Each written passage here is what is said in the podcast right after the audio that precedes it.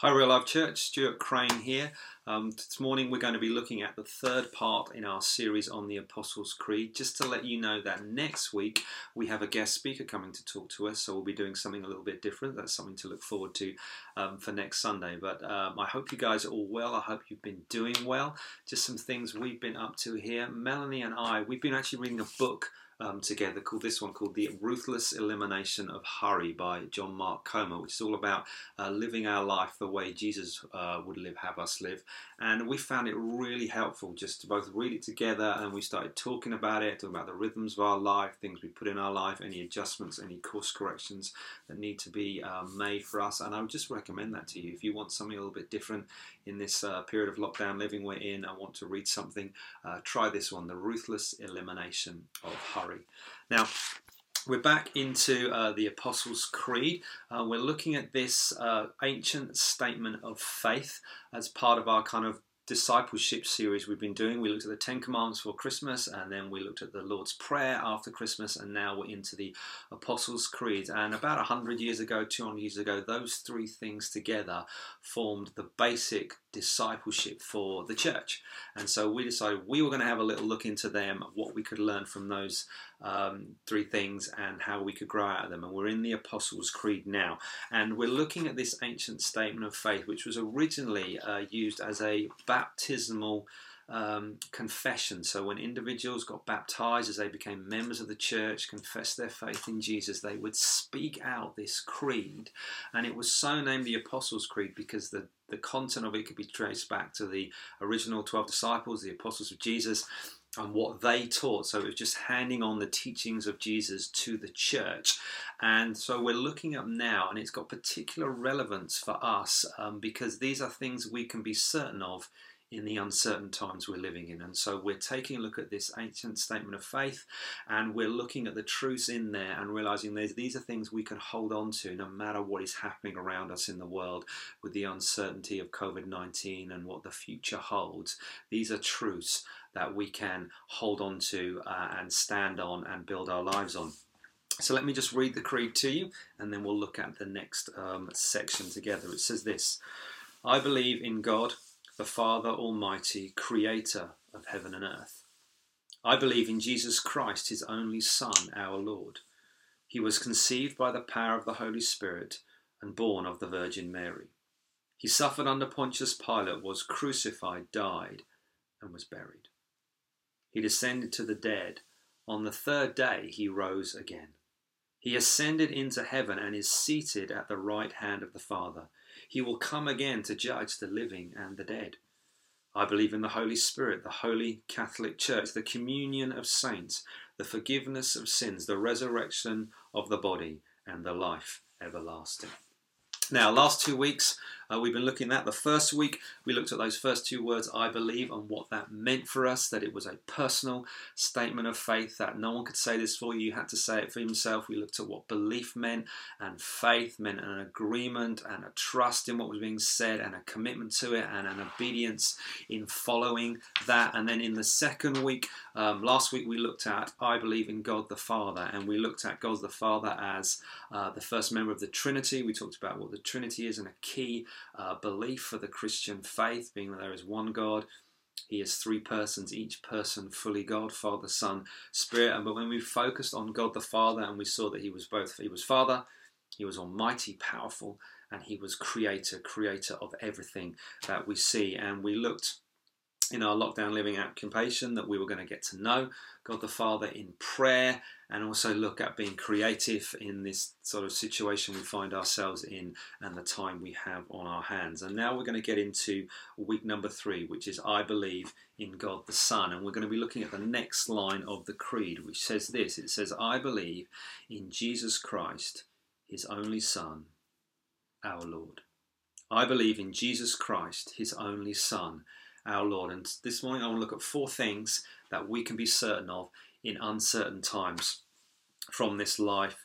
Uh, from this line in the creeds, we've got Jesus, we've got Christ, we've got Son, and we've got Lord, and we're going to go through um, all four of them. The first one, Jesus. So the first thing we can be certain of is that Jesus was an historical person. Jesus was an historical person. Um, when we talk about Jesus, we're talking about a figure from history. Jesus um, was a common Jewish name at the time. He was a rabbi um, who lived in first century, the area now we now call Israel, under the reign of Tiberius Caesar. He preached and he taught in that area, and then ultimately he was executed under the Roman governor Pontius Pilate. And this truth about who Jesus is is supported by uh, Christian scholars, historians, sources, as well as those who would not claim that they be Christian um, scholars, historians, and sources as well. This is what we would probably, eh, from a historical point of view, be considered an undisputed fact that a man named Jesus lived in that particular part of the world at that particular part of the time, and ultimately he was killed by crucifixion. So this reminds us that Jesus was completely and fully man. He was a man just like uh, me. He lived uh, in that area and he will experience all that we've experienced in terms of life and growing up and eating and drinking and sleeping and all those things. However, he was no ordinary man. He was no ordinary man, and that is that Jesus is the center of the Christian faith. He is the core of Christianity. He is the focus of everything that Christians uh, believe. He, Christianity is not about a series of guidelines or rules or um, kind of things we should just be thinking about. The center of Christianity is a person, and that person is Jesus Christ. Simply put, the Christian faith is all about Him. And as we put him at the center of the Christian faith, he's also actually at the center of the Apostles' Creed. Because if you look at the Apostles' Creed, I know some of you have been writing it out and sticking it up, we've seen the pictures on social media. Jesus dominates the creed. The section about him is the large center section of the creed. As he is the center of the Christian faith, he's the center of the creed. And you could look at the creed with a an introduction and a conclusion, and then a large section about Jesus in the middle. And so he dominates that, and there's lots about him in that. And to be a Christian is to be a follower of Jesus. To be a Christian is to be someone who is focused on Jesus, someone who looks to Jesus. It's not simply acknowledging him, acknowledging his name and recognizing, oh, yeah, there was a, a guy, Jesus, or even saying his name at certain times, like thank you, Jesus, praise Jesus, or whatever that is. It's about following and being committed on him and him alone. And so we start with Jesus as a historical man but no ordinary man. And then the rest of the creed lines out uh, kind of expand on that. So the second thing we can be certain of in these uncertain times is that Jesus is the Christ. It says in the Apostles' Creed, I believe in Jesus Christ. Now, when we think about Christ, first thing we've got to say is this is not his surname. This is not his surname. Christ is a title it is a title that Jesus has. Christ is a Greek word, a Greek word um, that's akin to the Hebrew word for Messiah. So Christ just means Messiah. If you read John's Gospel, John 1:41, he actually says that, outlines that to his readers who might not have been familiar with that. Actually, the Christ is just the Messiah. And so this word Messiah, um, this Hebrew word means to be anointed, that is with oil be the anointed one. And going back into our Old Testament, we see that the anointing uh, with oil was something that uh, was used to signify an individual was being set apart by God for an important purpose. Set apart by God for an important purpose. So we find it being used uh, on prophets, we find it being used on priests, particularly the high priest, and also on kings.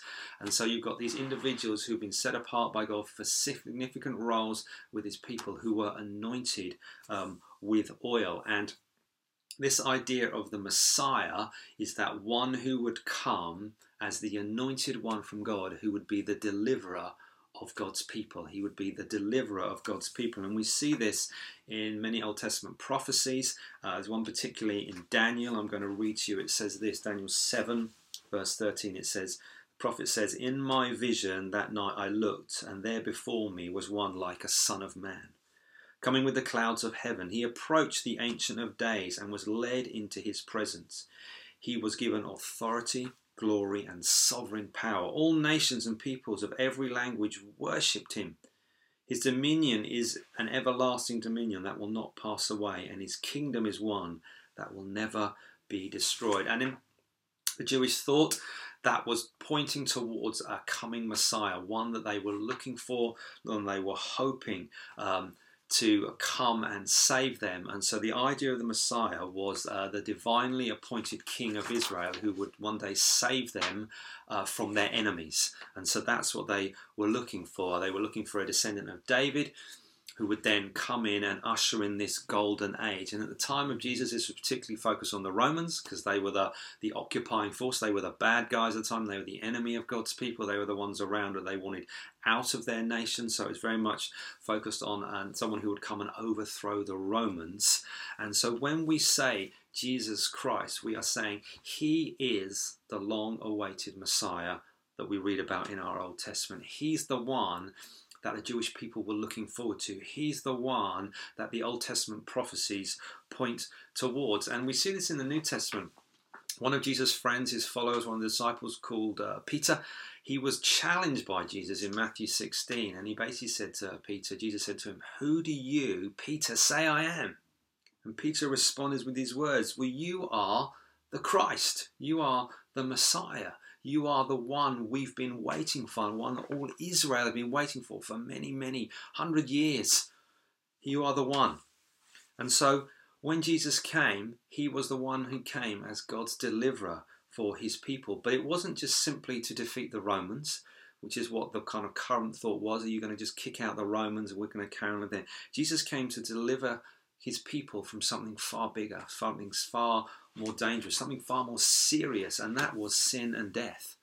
Jesus came to deliver his people from sin and death because our biggest problem, their biggest problem, was the fact that people stood under God's wrath, God's righteous judgment, because we've all sinned, we've all rebelled against God, we've all done things wrong.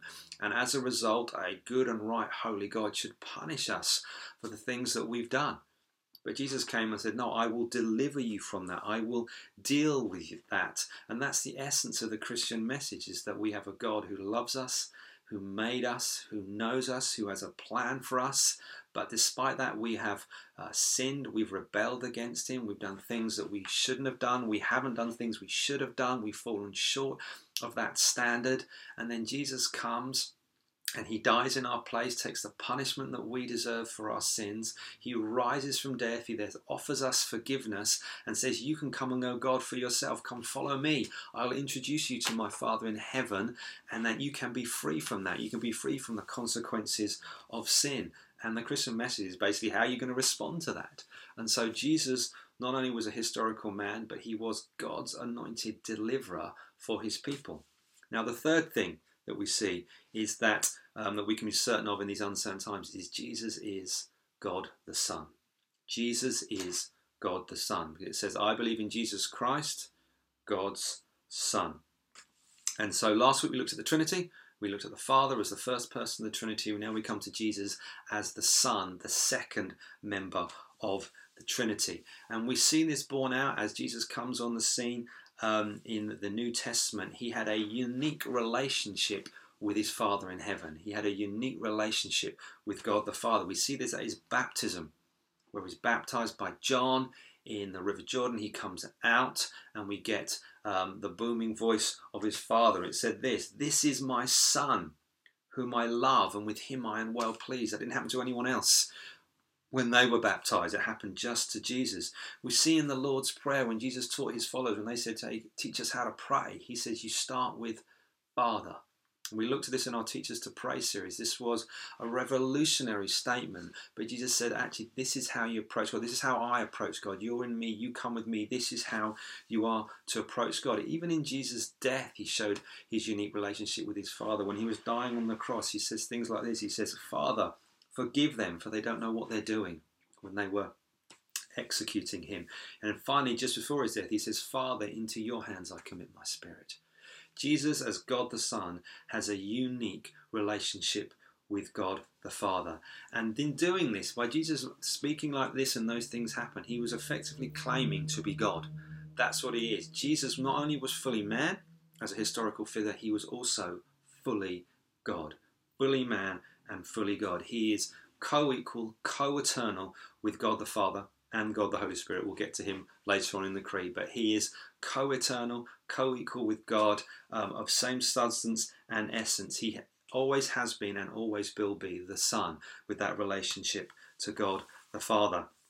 And even the creed kind of bears it out when it talks about God's only Son. It's point to that unique statement as Jesus Christ as God the Son. Now, all children, I'm sorry, all believers are children of God but there is a specific, unique role for Jesus as God the Son. We are adopted into his family, we get to join that, we get to call him Father, but only Jesus is the Son of God with that um, unique relationship. And this is borne out as we read through the rest of our New Testament. We find uh, that the early church preached that the only way people could be saved from their sin is in the name of Jesus. We find that in the book of Acts, chapter 4.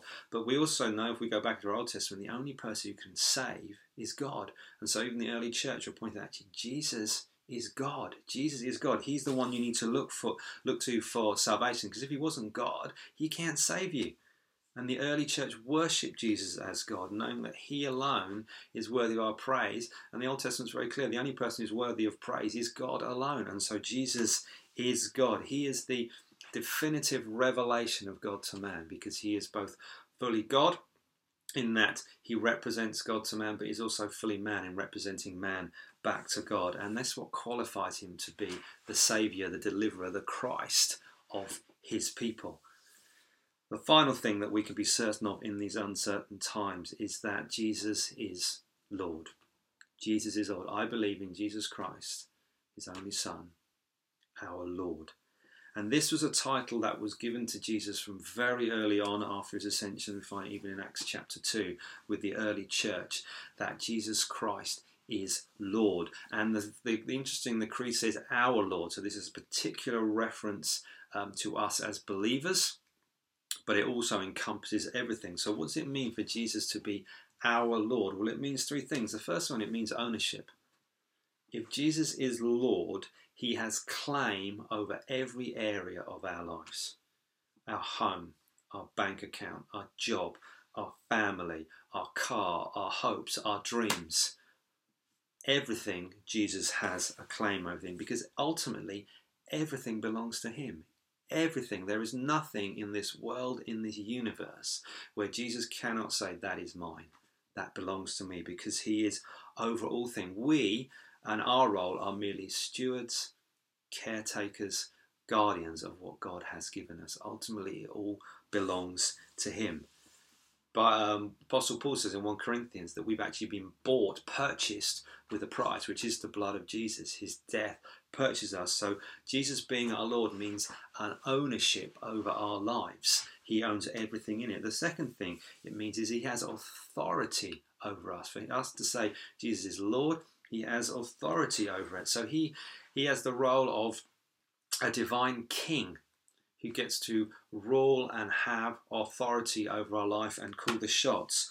And what's in there's nothing outside his authority. There is no uh, government, no institution, no nation that can say they are outside the authority of God. He's the one who gets to make the rules.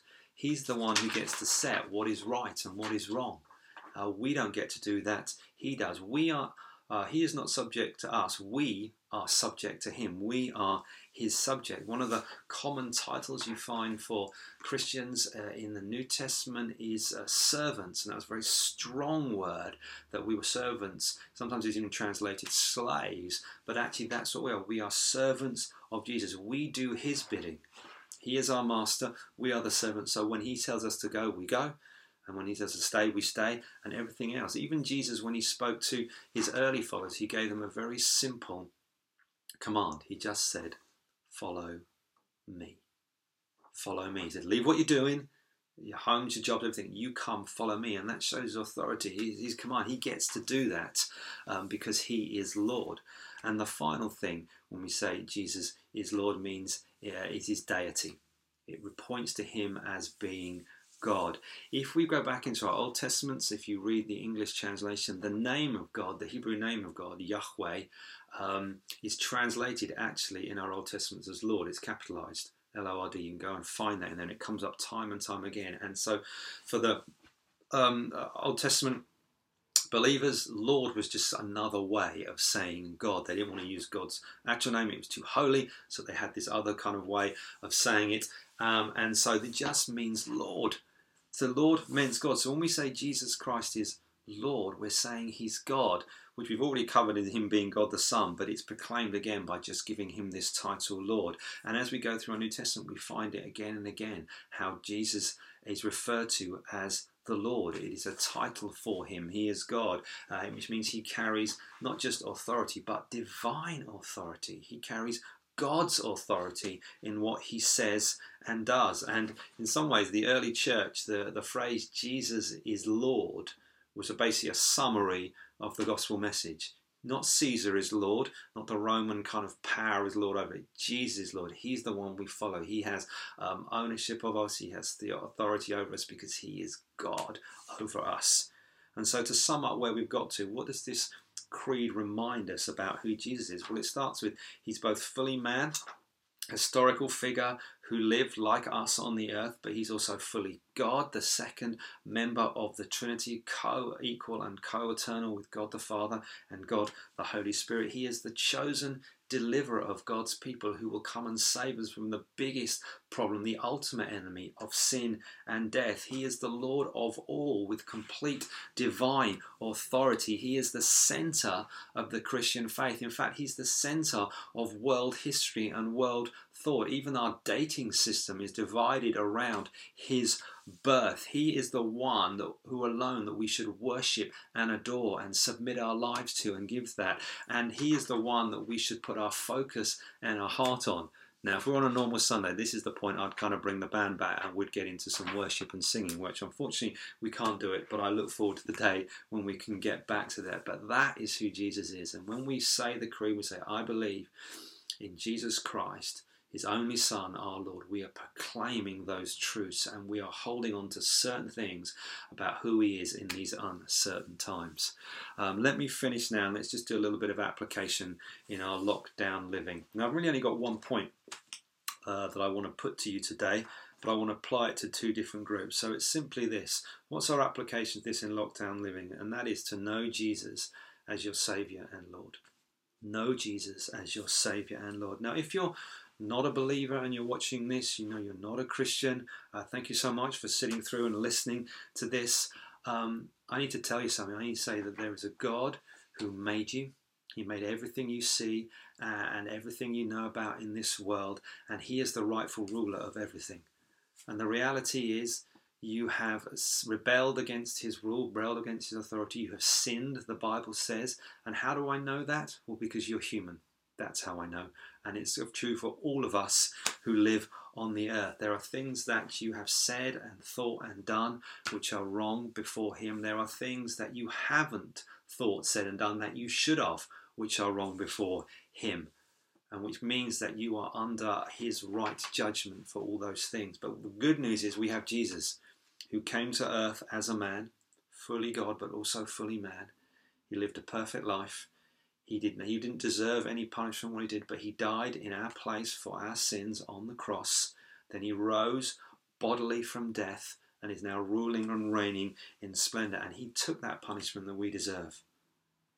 And now he is ruling, reigning, the rightful king. And he has made an offer to all of us and says, What do you need to do? Well, you need to repent, which means turn around. You need to stop living your own way and you need to put your faith and trust in me. You need to accept me as Lord of everything, Lord of your life with a rightful claim on it. You need to accept my death on the cross in your place, your sinner, and you need to receive the forgiveness that I'm offering you um, for you at this time. And you need to commit your life from this day forth into following Him.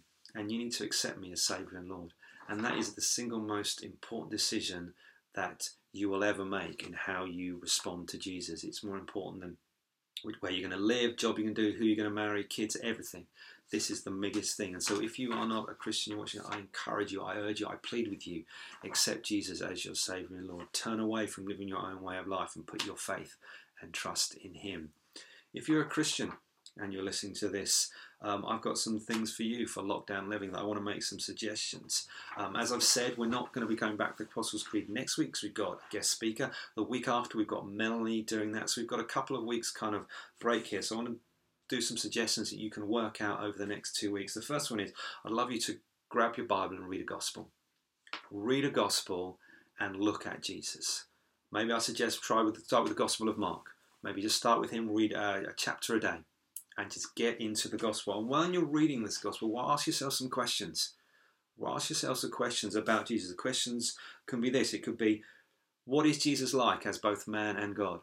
Where do you see him as man? Where do you see him as God? Um, the other day we read um, the story of Jesus calming the storm uh, with our boys, and actually in that story we see Jesus as man, completely exhausted from a busy day, fast asleep uh, in the front of the boat as the storm comes up. Then we see Jesus as God as he stands up in the midst of his frightened friends and just says to the storm, Be still. And it happens in a moment, and you're like, and the disciples are like, "Wow, who is this man?" Read through your gospel, and ask yourself that where do you see it? Make some notes along the way. Maybe you want to read through it and say actually how does jesus save heal and deliver? How does he bring that um, the fact that he is the christ to people? Where do we see that in the story? Where is it happening? How's that going on? You might want to read it with the eye think how is Jesus worthy of worship? What is happening in the story that would cause my stir my heart to worship Him more? Maybe you want to pick one of those questions, and as you read through the gospel, ask yourself then, make some notes on that, kind of get into it, and fill your hearts with who Jesus is. Secondly, I want to suggest you is get some worship songs together get some worship songs together that are about Jesus. Make it, maybe make a little playlist and just play it to yourself daily. There's some cracking ones out there, and find them. If you're not sure, ask in your life group. Ask like, hey, what good songs are you listening to? Find the videos on YouTube play them, turn them up loud, sing along, get the truth about who Jesus is into your heart. And then maybe this week in Life Group, you could just be sharing how that's going. What have you read in your gospel account? What's happening there? What have you seen about Jesus that just has stirred your heart? How have you seen him as the Christ, as God's only Son, as our Lord? And how has that affected you? What songs are you listening to? There's some suggestions to help you with a lockdown living. We're going to finish now. I'm just going to pray um, and then we're going to end our time together. So if you just want to close your eyes, I just want to say, Lord Jesus, we want to thank you uh, for who you are, Lord. We want to thank you that you are both fully man and fully God. We want to thank you that you are the chosen deliverer for God's people. We thank you that you are Lord over all, Lord. We thank you that you came to earth, you died in our place, you rose from death. We thank you that you have offered us uh, forgiveness. We thank you for those who've accepted that. Thank you for my life being transformed, Lord. Thank you that you you lead me, guide me, you watch over it. Thank you, Lord, um, that I get to follow you all the days of my life. God, I pray that you would give me a deeper revelation of who you are, uh, that I may know you better um, through this time. And uh, God's people said, Amen. Amen. That's about time. End of our time together. Next week, guest speaker. Look forward to that. Uh, last thing I've got to say is uh, wash your hands and stay close to Jesus.